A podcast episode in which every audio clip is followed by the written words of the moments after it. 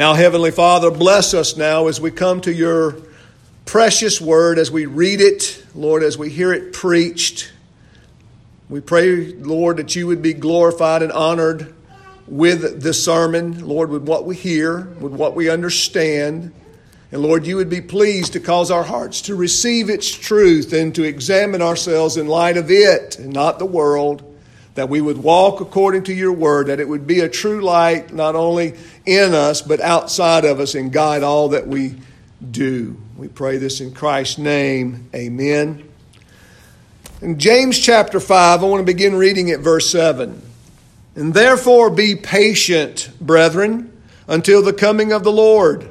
The farmer waits for the precious produce of the soil, being patient about it until it gets the early and late rains. You too be patient, strengthen your hearts, for the coming of the Lord is near. And do not complain, brethren, against one another, so that you yourselves may not be judged.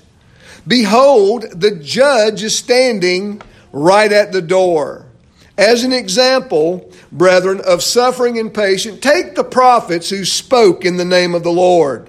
And we count those blessed who endured, who have heard of the you have heard of the endurance of Job and have seen the outcome of the Lord's dealings, that the Lord is full of compassion and is merciful.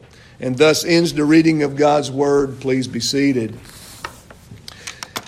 Now, brothers and sisters, this morning eh, we are going to focus on this grace. Patience is a Christian grace, it is the fruit of the Spirit.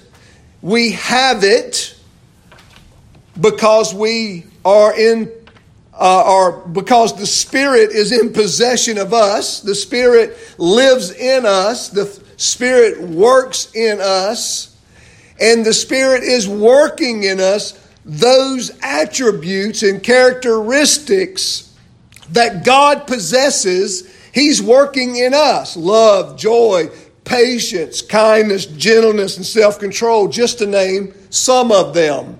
Now, we looked at that passage in Galatians last week, and I want to make sure we understand clearly why we believe or why we should believe that patience, not stoicism, not, not some, some long suffering in the way the world handles adversity and hardships, but the way Christians should come to trials and tribulations, that it is a, it is a grace.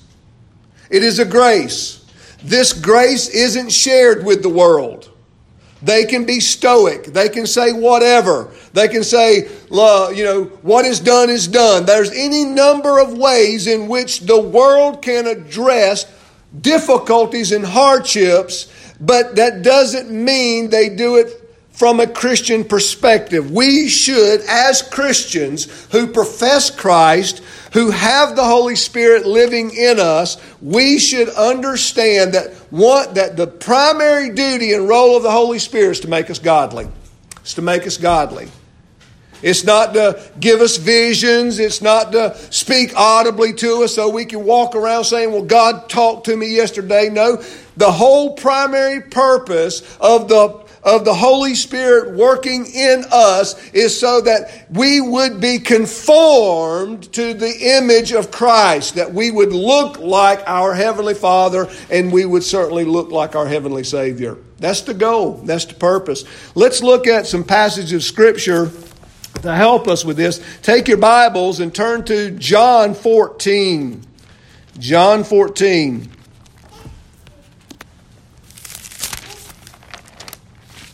I think this has to be established if we're going to, to understand this um, purpose.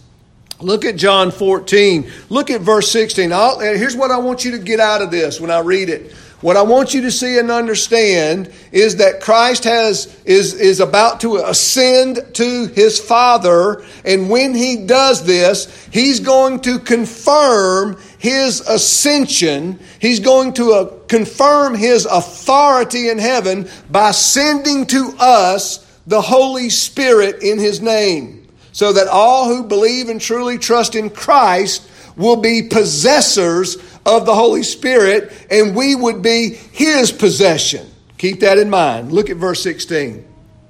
I will ask the Father, and He will give you another helper, that He may be with you forever. And that is the Spirit of truth. That's another name for the Holy Spirit. Spirit of truth.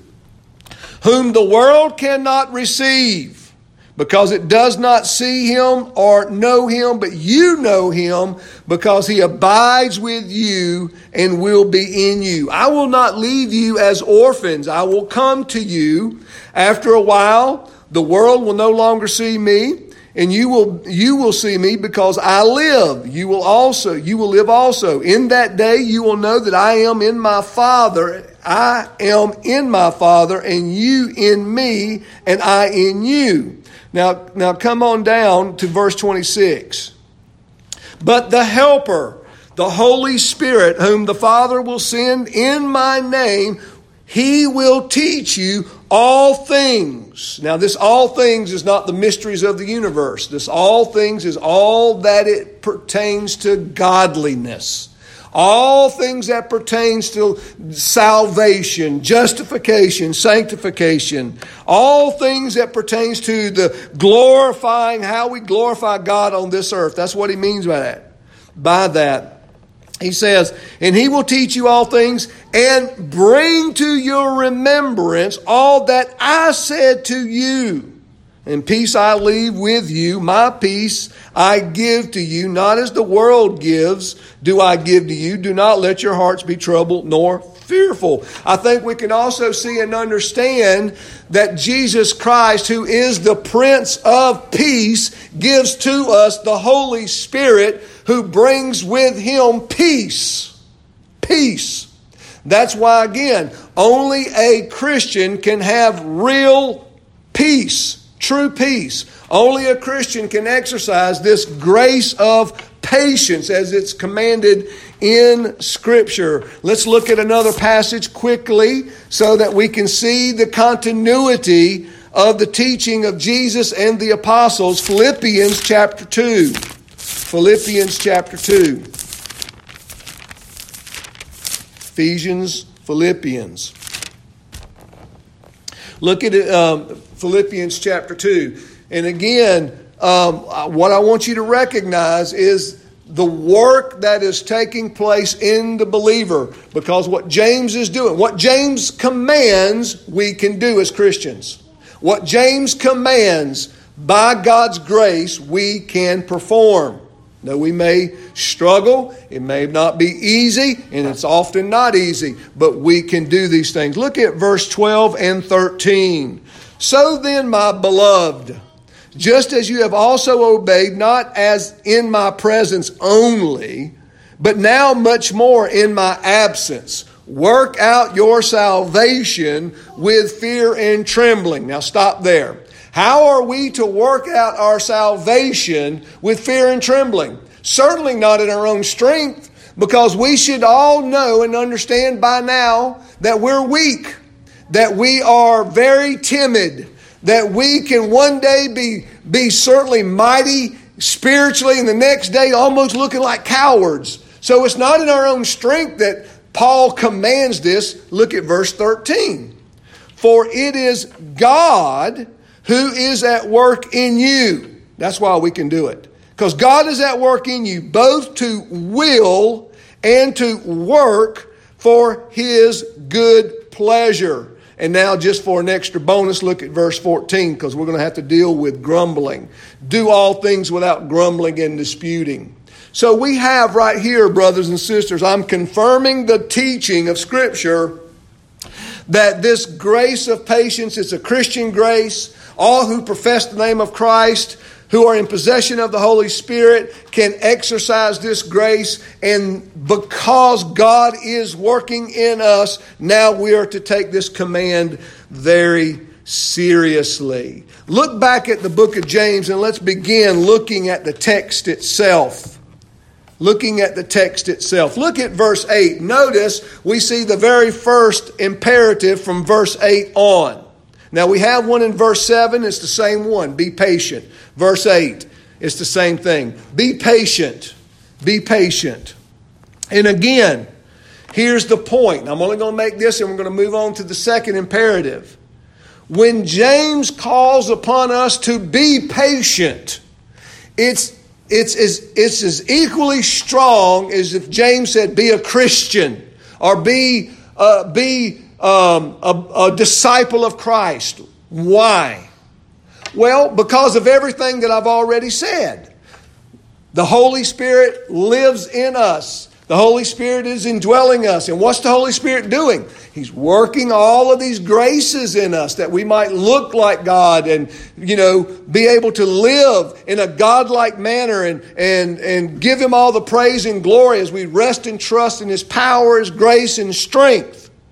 He's working in us godliness. So, to be one of those graces is to be a Christian. Be loving. Be patient. Be kind. Be joyful. All of these are the fruit of the Spirit. It's just as equal if John, again, to be a Christian is to be loving, to be patient, is to be kind. So, what James is doing here, James, in commanding us to be patient, is just saying to us listen, be submissive, be Christian, be a disciple of Christ. Humble yourselves. Let these graces, let this grace grow up in you. Don't waste the trial and affliction that is that I brought upon you. Don't waste it.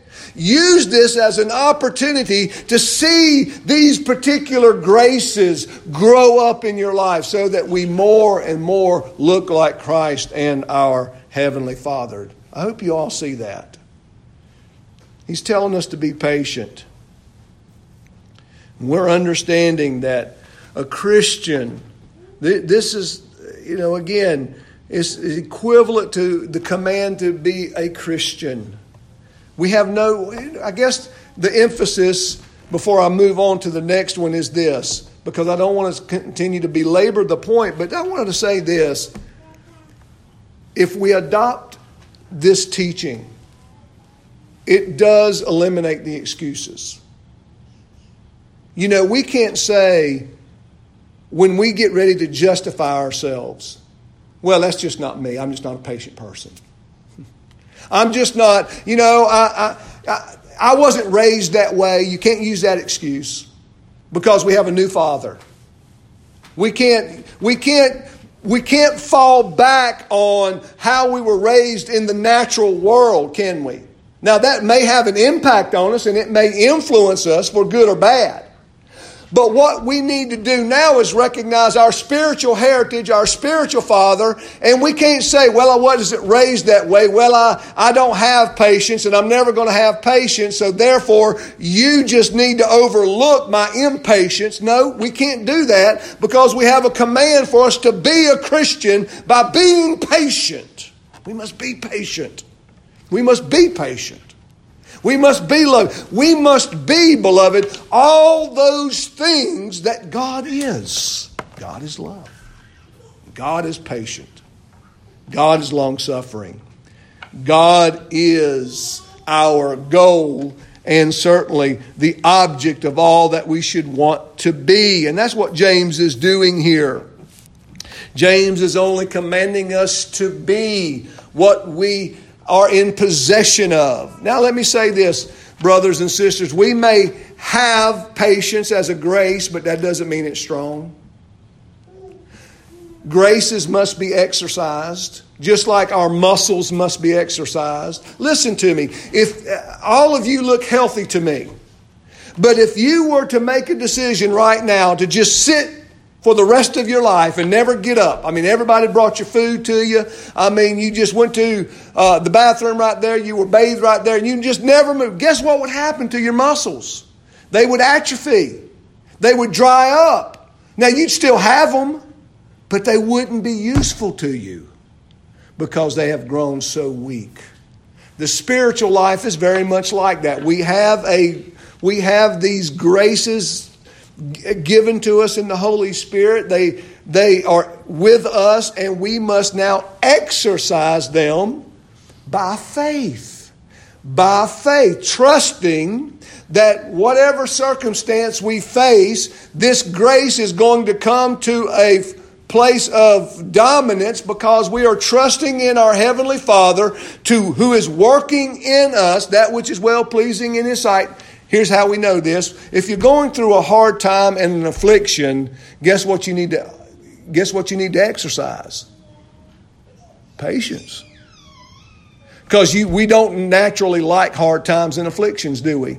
We don't naturally like difficult situations and circumstance. We don't like uncomfortable things. We like easy. We like comfort. We like things to be the way we want them to be. We don't like all this other unknown stuff and hard stuff. We know that when we face these afflictions and difficulties and hard times, that our God is now moving us to exercise this, this weak muscle, if you will, of patience. Patience. Now, how do we know this? Well, let's look at the text itself. Notice not only does he say in verse 8 to be patient, notice what else he commands strengthen your hearts. Strengthen your hearts, for the coming of the Lord is near. Now, this imperative is something that we need to do. We need to strengthen our hearts. How do we do that? How do we do that? Well, as one commentator said, it means to take decisive action. It means to take decisive action. It means to be determined. Um, another word that might also help you understand it, it's, it means commitment, committed. You know, it's like um, when you commit to something, you know, if you're to I don't know how do you have uh, an illustration here. You know, Deborah and I are we're, we're going to get ready to paint the outside of our house, and we're going to paint the brick. You know, and I had to. You know, we're looking at different color schemes so that we might pick the right one. Because guess what? Once you paint brick, you you committed. you're committed, and you're, there's no turning back. You you paint it you're committed to the color, you're committed to the process, right? So once you start, all right, you follow the, pre- the picture here. Once we begin that commitment, we're committed, decisive, determined. There's another word that helps us understand it's resolute, to be resolute, determined. Um, another commentator put it this way, and I think many of you will like this. He said, it means to put some steel in your heart. Put some metal in your bones. Put some iron in your blood. Be, be, be resolute. Be strong. Uh, let me, let me, let's look at um, what this this help us. Um, look at, uh, let's see, look at Luke. Let's turn to the book of Luke.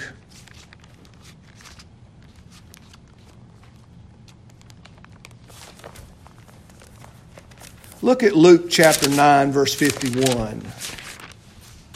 I, wanted to, I think this will be a good word picture for you to see and understand what I've already said to you.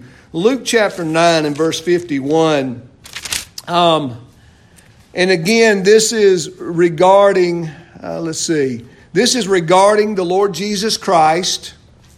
And, you know, one of the motifs about the Gospel of Luke is it's a, it's a, it has, the Gospel of Luke has a journey motif to it. Christ is always going somewhere.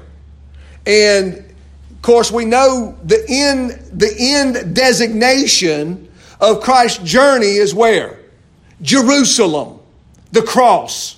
So we see from the time of his ministry that Christ is on this journey. All that he does is in relationship to him going on this journey. And we know where he's going to end up. We know he's going to end up on the cross. We'll look at verse uh, 49 and through 51, it says, Now John answered and says, Master, we saw someone casting out demons in your name, and we tried to prevent him because he does not follow along with us. But Jesus said to him, Do not hinder him, for he who is not against you is for you. And when the days were approaching for his ascension, now we've talked about his ascension, he was determined, there's your word, to go to Jerusalem. What does the text tell us there in the Gospel of Luke? It tells us that Christ set his face like steel to go to Jerusalem. That, that, that this is, you know, we're in the middle, this is not to the end of the cross, but he's setting his face. I'm going to Jerusalem. What he's saying is he made up his mind and he's going to do it. Nothing's going to stop him. That Christ exercised a will to go to Jerusalem. Now, go, let's turn to Isaiah. Let's see. Let me find the cross. Isaiah 50.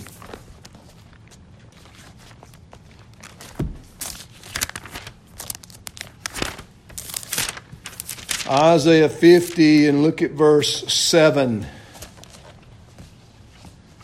Again, this is prophetically speaking of Christ. Um, for the Lord God helps me, therefore I am not disgraced. Therefore I have set my face like flint, and I know that I will not be ashamed. That's the, that's the idea here. His face is set like flint. Flint is, is considered to be a hard stone, it's, it's something that cuts. It's flint. To, to have a face of flint is to be unturnable. You can't change his mind. Okay? That's what it means here to be strong. So now that you know when you read this, what is James asking or demanding in, of every Christian? He says, Look, Christian, be strong. Have a determination. Know, number one, you're going to face difficulties and afflictions. But do you, have you become resolute that when those times come, you're going to be faithful?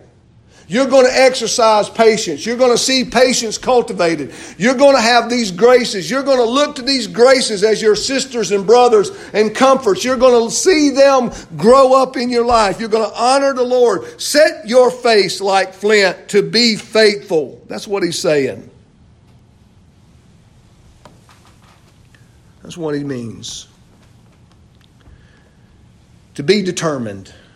Now, let me ask you this anything worth doing, right, is worth having a plan. Right? Everything worth doing is worth having a plan to do it, to carry it out, have a scheme, have, have some type of, of way that you're going to execute it, face it, um, deal with it, address the, whatever comes along in it. In, you know, does anything happen in this life without some type of strong determination? What about marriage? How do you remain married? Resolute, right? Determined. What are what are spouses generally determined to do? Make this thing work. Right? How do we glorify God? I'm talking about Christian couples here. I'm not talking about the world. How do Christian couples do this? They say, well, we're going to make this work. We're going to learn how to humble ourselves. We're going to learn how to give up our pride. We're going to learn how to love each other.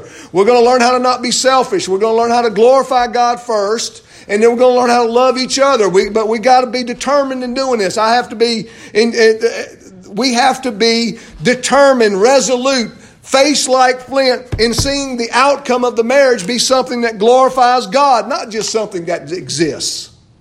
Okay? It just exists. No, we're talking about it being everything that Christ wants it to be, and it can be. That's what we're talking about. What about church membership? That's not easy either. I mean, these are just a couple of examples. Why is church membership not easy? Well, because you have people there, and people aren't easy to get along with. People can rub you the wrong way, people can say stupid and dumb things, people can hurt your feelings. People can do things you don't like. And the point is, will I be committed to my vows and my, my membership? Will I put my face and hands to this? And will I be resolute? Hard times, good times, no matter what. I'm resolute. There are many examples of this in Scripture. We're going to look at some of these. Take your Bibles and let's look at Luke 22 32.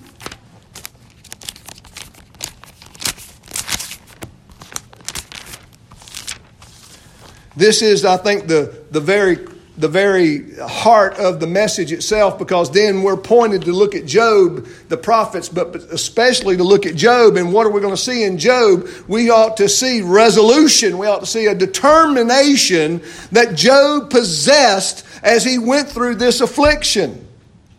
Luke 22, verse 32. Notice what Jesus says to Simon Peter when he reveals that Satan is going to come to Peter and he's going to tempt Peter, notice what Jesus says. He says, I have prayed for you, verse 32. I have prayed for you. Now, what did Jesus pray? That your faith may not fail you. And once you have turned again, strengthen your brothers. What Jesus is saying is, Peter, I have, I have prayed that you won't be completely destroyed by this trial. And that's what it looks like up at first glance. It looks like Peter's destroyed. It looks like Peter runs off from the little slave girl that questions Peter's relationship with Jesus Christ. And Peter curses and runs off and, and weeping and wailing. And it looks like he's a coward and, as he is, and it looks like he's apostatizing. But that's not the end of the story. Praise God. We praise God because Christ goes after Peter. And Christ prayed for Peter to, that he wouldn't be completely destroyed, but that he would be restored. And when he would be restored, he would come back and strengthen his brethren. Notice what the text says. When once you have turned again, turned again. What Jesus is saying is, Peter, you're going to suffer. Mm-hmm. You're going to have a hard time and it's going to look bad, but you're going to turn. And I'm praying for that. And when you turn, you're going to teach your brothers how to be resolute. Because you're going to be able to show them, you're going to be able to show them by your own experiences what it looks like not to be resolute and determined. Okay? I won't be able to give as much attention to all of these. Look at um, Romans 16. Romans chapter 16. 1625. Now, notice this is the end of the book of Romans, and, and, and this is Paul's, if you will, doxology. It's his benediction. But I want you to see the, what he says here. Verse 24 says, The grace of our Lord Jesus Christ be with you all. Amen. Now to him who is able to establish you, that's the word there, strengthen, strengthen, that resolution he can give you resolution. He can establish you according to my gospel, that is, in the preaching of Jesus Christ, according to the revelation of mystery, which has been kept secret for long ages past, but now is manifested by the scriptures of the prophets according to the commandment of the eternal God. Let it be known to all the nations, leading to obedience of faith. I'm going to stop there, make this comment. Listen to me carefully. This resolution that we are commanded to have by God's grace is a resolution brought forth and sustained and grown by the Word of God. If you not if you are not and have no plan to read, study, meditate, memorize the scriptures, beloved, how are you going to be resolute? How are you going to maintain your commitment? How are you going to be fixated on what God is doing and going to do? How are you going to maintain that hope and joy if you do not ground everything upon the Word of God? How are you going to do that? It's going to be hard. It's going to be impossible to do. Uh, let's go to Thessalonians chapter 1, a book that we went through a year or so ago. Thessalonians chapter 1 verse 3, or chapter 3, 1 Thessalonians chapter 3. I'm getting all everything backwards here. Um, look at verse 1 with me. It says, Therefore, when we could endure it no longer, we thought it best to be left behind at Athens alone. And we sent Timothy, our brother and God's fellow worker in the gospel of Christ, to strengthen and encourage you as to your faith, so that no one would be disturbed by these afflictions. Now, I'm going to stop this. I'm going to stop here. Notice, what does Paul do to this, this persecuted church body? He sends to them a preacher, he sends to them a teacher. Now, this backs up what I've already said, right? That what did Timothy do? How do we how do we gain confidence and strength as we go through affliction? We sit ourselves under the teaching of the Word of God and we soak it all in and we put it in our heart and we eat it and we devour it like it's steak and potatoes and it gives us the spiritual energy to be steadfast and committed. You got to have the Word of God. You got to have it preached. And Paul says, listen, we were determined that you were going to fall away. So what I did, I sent to you a preacher so that he might teach you the Word of God, so that you may know that God's in control, so that you may eat the Word of God up, give you strength in your body, so that you can be strong and steadfast in this trial and affliction. I hope you see the picture there. Hope you see the picture. Let's go to one more in Second Thessalonians chapter 2 verse 17.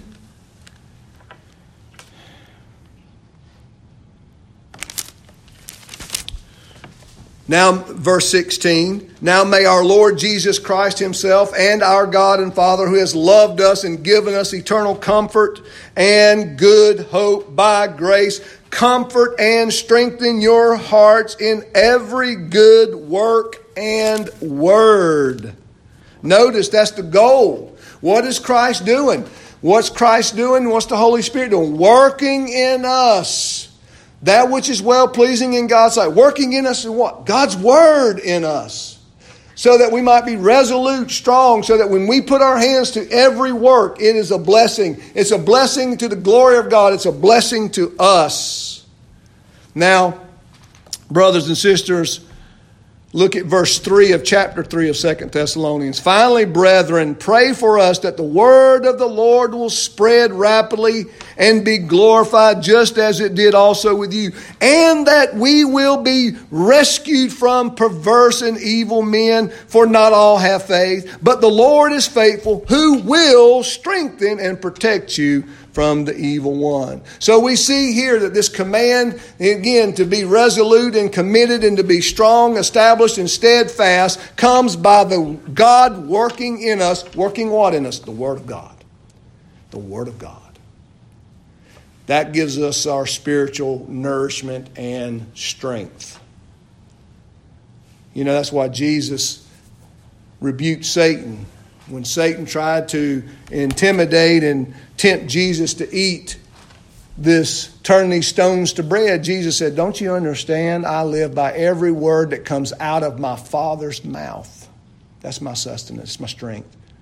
The strength in my weakness right now is not to eat real bread and deal with you, Satan. The strength I have right now comes from my Father who is helping me fight you off and beat you away. That's the strength.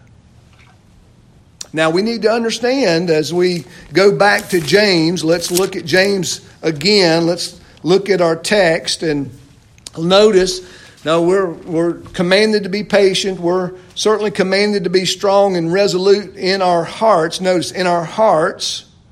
And look at a couple of things here. He says there in verse 9, um, uh, verse 8, I mean, for you to be patient, strengthen your hearts, for the coming of the Lord is near. There is a termination to this. The Lord is going to bring an end to this, this disobedience. He's going to bring an end to this, this uh, idolatry or, or this, this um, sinfulness that was plaguing Israel and in the Roman Empire. And Paul, James says, look, be patient. The Lord's hand is not passive here. It is active. Now, I'm going to skip over verse 9 and I want us to go down to verse 10 and then we'll come back to verse 9. Notice verse 10, he says, As an example, brethren, of suffering and patience. Now, now James directs our attention. He's told us what to do. And now he says, Now I want to give you an example of, of men who did this. He says, as an example, brethren, of suffering and patience, uh, take the prophets who spoke in the name of the Lord. Now, he wants us to look to the prophets of the Old Testament. Now, we're gonna, not going to look at all the prophets because I think that's something we should want to do on our own and, and certainly see the hardships, the difficulties. I mean, look, it's so easy to think we have it hard. Well, go back and read the lives of some of these men. They were, they were martyred, they were killed, they were thrown into prison. They lost everything they had. They had to run for their lives. I mean, you would think, wow, I mean, you know, it was costly to believe in God, and it was even more costly to go be a spokesman for God and to be God's preacher. Now, look at what else he goes on to say. He said, Notice they went out to speak in the name of the Lord. That is, as they went to serve the Lord, man, they suffered, they suffered a lot. They suffered in the name of the Lord. They suffered on the Lord for the Lord's cause. Now look at verse 11. We count those blessed who endured. Who endured. He goes on, he says, not only should we look at these Old Testament prophets who were serving the Lord and suffering greatly, but notice they passed the test. The word blessed is is given to those who pass the test, who, re, who remain resolute, determined, decisive, and fixed on the outcome. I'm not going to abandon the Lord's word. I'm not going to give up the Lord's name. I'm not going to, I'm not going to blaspheme God's name. I'm going to remain true no matter what. James says they were blessed. You want that designation, brothers and sisters. We should all want to be called blessed. We should all want that passing grade. All who have maintained by God's grace, all magnify God's grace by maintaining, being resolute according to the grace of God, according to the Word of God. Bring glory to God, and they pass the test, and they are, the Scriptures says, is blessed who endured. Not the ones who didn't endure. The ones who do not endure suffer depression. They suffer anxiety attacks. They suffer from this, this lack of commitment. They suffer from making promises they don't keep. And their conscience stings them and pricks them and burdens them. And they carry around this burden all the time. And they have a hard time getting along with anybody because they have no peace with themselves and God. We're going to look at a couple of characters in the Bible that that's true of in a moment. He says, You've heard of the endurance of Job and have seen the outcome of the Lord's dealings, that the Lord is full of compassion and is merciful. Now, brothers and sisters, that's the title of my sermon this morning is The Patience of Job. Out of the prophets, let's look to Job. Let's consider Job. That's what James is asking us to do. He's asking us to consider Job, so let's do that quickly. I'm going to mention five things about Job. Well, six things about Job. Six. And I'm just going to make a comment about them, though every one of these comments could stand on their own as a sermon. I'm only going to mention them and move along. The first one, and now, brothers and sisters, I'm not moving to the book of Job. We, will we'll look at a couple of passages in a second. But here's what I want you to gain. I hope you've read the book of Job. If not, take today and do so. Number one, what we learn when we look at Job's life, we see Job's God. We see Job's God. We go reading the book of Job, and one of the first things we see about Job is that he is a believer in an all sovereign, all knowing, all powerful God.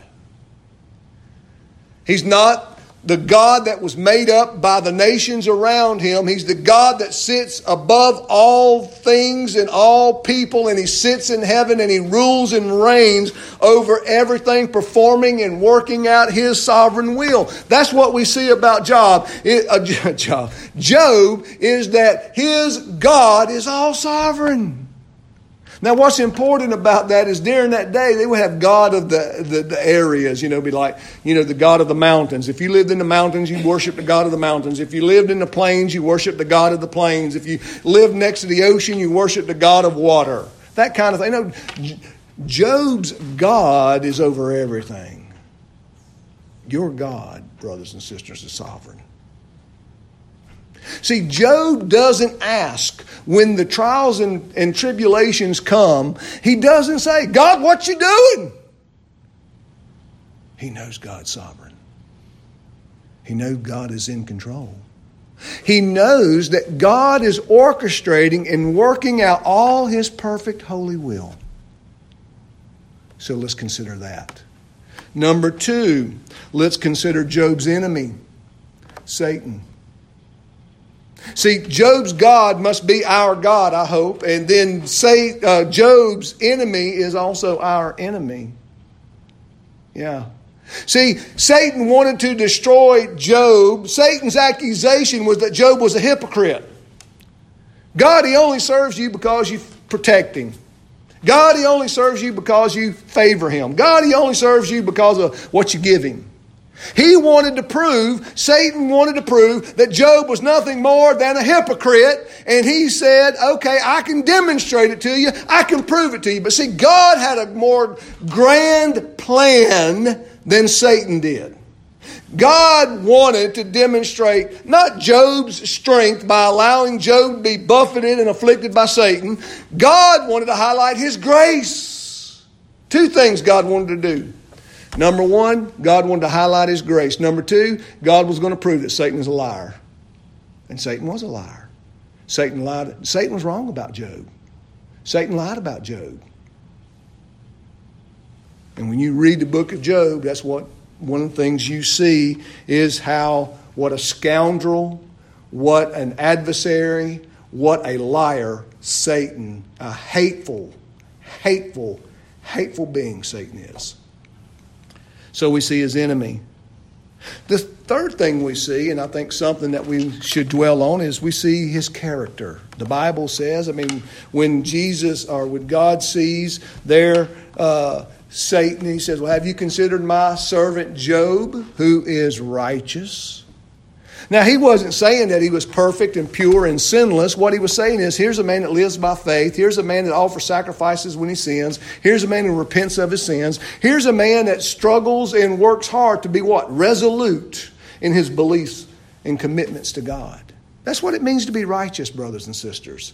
It doesn't mean that you walk six inches above the ground. It means that you walk on earth with both feet, but you are in submission, active submission to the Word and will of God, and you work at it by God's grace. By God's grace. Fourth thing we see about Job is we see his life. And what I mean by that is we see all of his possessions and we see his family. Uh, Job's like we are, isn't he? We see his possession. He owned a lot of things. He owned a lot of cattle. He owned a lot of camels. He owned a lot of a lot of livestock, and he had great wealth and possessions, and he had many children. And notice that Job's adversary, the devil, first of all, when, when he couldn't get Job to curse God and to apostatize from God by taking his, his possessions and and, and doing away with his children, then the old crafty serpent uses his wife. You know, now now he says, okay, if I can't get you to curse God and turn away from God in this because of these things, I'll get your friends, your wife and your friends to hurt you deeply, and you'll curse God then. Because what happens when we get hurt by our close friends and, and spouses? Sometimes we give up. Right? Sometimes we want to give up. We want to throw our hands up and say, What use is it? What use is it? Job, Job remains this resolute figure in Scripture for us to emulate, for us to look to and consider. Now, there's a lot more I can say about each of these things, but I want you to understand. Notice the trial of Job. What's the purpose of the trial that Job suffers? Well, to prove God's power. Now, look, I just spent the whole last two sermons talking to us about the, the, the, the, fruit of the Spirit, the possession of the Spirit in us, the Spirit possessing us, we possessing the Spirit, we acting out these graces. What's the purpose of the trial? Bring that out. Bring that out. So that who's glorified? God. And we're blessed because we're obedient. So we see God's power in this trial. We see His grace being manifested in Job. And we see the devil is just a liar. And then the last thing we see is Job's restitution or his restoration. Because God gives back to him everything he lost and more. Now, does that mean that every time we go through something and we lose something that God's going to give it back to us? Well, brothers and sisters, yes and no. No, in the sense that you might you may not get it back in money or possessions, but you will always get it back in spiritual collateral. You will always get it back with joy, confidence, hope, a clear conscience. And again, that strength and resolution that's needed in order to live this life. So, brothers, we see there that we ought to look to Job, follow his example, but we also must be mindful of one danger. That danger is mentioned in the text here in James. Look at it with me. Look at verse 9. Do not complain. Do not complain, brethren, against one another, so that you yourselves may not be judged. Behold, the judge is standing right at the door. Brothers and sisters, complaining is a terrible sin. Why is complaining such a horrible, terrible sin? Well, it's one of those sins that actively promotes and gives birth to so many other sins. When we be, you know, what is complaining? Complaining, if you will, is the out, outburst. It's the, the fruit or the bloom of discontentment. It's the bloom of discontentment. When we begin complaining, it's already a manifestation that in our hearts we possess discontentment. Maybe about how God is treating us, or maybe about what we don't have. Maybe we just think and believe we deserve so much more than what God is allowing us to have and enjoy and possess. You see, brothers and sisters, it's going to be so hard to exercise contentment, which leads to submission, if we begin complaining about one another are our circumstances. I'm going to mention just a couple of things, and hopefully, this will be helpful to you. Now, remember, complaining is a root sin. It, it, it, gives birth to many other sins. I mean, uh, complaining, murmuring gives birth to laziness, it gives birth to um, depression. You start looking around you and you just see everything that doesn't please you and you start complaining about it and you become depressed and you become inactive. It's hard to keep your vows. It's hard to keep your promises. It's hard to be a good friend, wife, husband. Hard to be a son, daughter, brother, sister. It's hard to be a good employee, employer. It's hard to do any of those things when you begin complaining to about others in your, in your context of life. Judas was one of those complainers. And what did Judas end up doing? Betraying the Lord. You know what Judas complained about? Money. Remember when Mary Magdalene was washing Jesus' feet with her hair and tears? And then she went over there and poured this expensive perfume on Jesus' feet? The Bible clearly says that Judas was mad. Don't waste that money. We could sell that perfume and feed the poor. See, he didn't like that. He didn't like Jesus letting her do that. And Jesus said, Leave her alone. She's chosen the good things of this world. It's my behalf. Um, turn to Psalm 73. This is going to be an application of our conclusion. Psalm 73. We're going to see this power of complaining right here and the danger of it. Psalm 73 is a, a um, uh, it's, it's a psalm certainly highlighting the righteous reign of the Lord Almighty. But um, look there at verse 2. It says, May he judge your people with righteousness. Uh, I'm sorry, that's not 73, right here. Um, verse 2 and 3 But as for me, my feet came close to stumbling, my steps had almost slipped, for I was envious of the arrogant as I saw the prosperity of the wicked. What's the psalmist confessing? He's confessing his complaint before God. What is his complaint? Why do the wicked prosper and I don't? And God's people don't. And he acknowledges, what does he say? He said, Boy, that was a slippery slope for myself.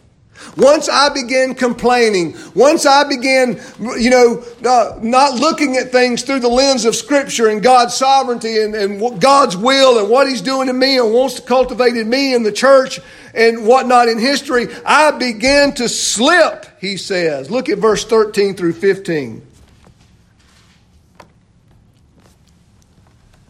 Surely in vain I have kept my heart pure. No, what? What? Have you ever said that? It's in vain for me to be holy. Surely in vain I have kept my heart pure and washed my hands in innocence, for I have been stricken all day long and chastened every morning. If I had said, I will speak thus, behold, I would have betrayed the generation of your children. Uh, generation of your children. What is he? I mean, notice his confession here. I mean, all he can see and acknowledge, right, is how the wicked prosper. How the wicked doesn't seem to be in, in hardship. How the wicked just seems to go about their business and everything they touch turns to gold and profit. He says, I am mad about it. I'm envious about it. Why is not that happening? Why doesn't it happening to me? Look at verse 21 and following, he says, When my heart was embittered, that's what complaining, complaining is the sign of a bitter heart. When my heart was embittered, I was pierced within, and I was senseless and ignorant. We don't, you're not rational. I was like a beast before God. It says, before you. Nevertheless, I am continually with you. You have taken hold of my right hand with your counsel. Uh, you will guide me, and afterward receive me. I want to stop this or receive me to glory. Let me, let me just stop there. I want to make these comments. And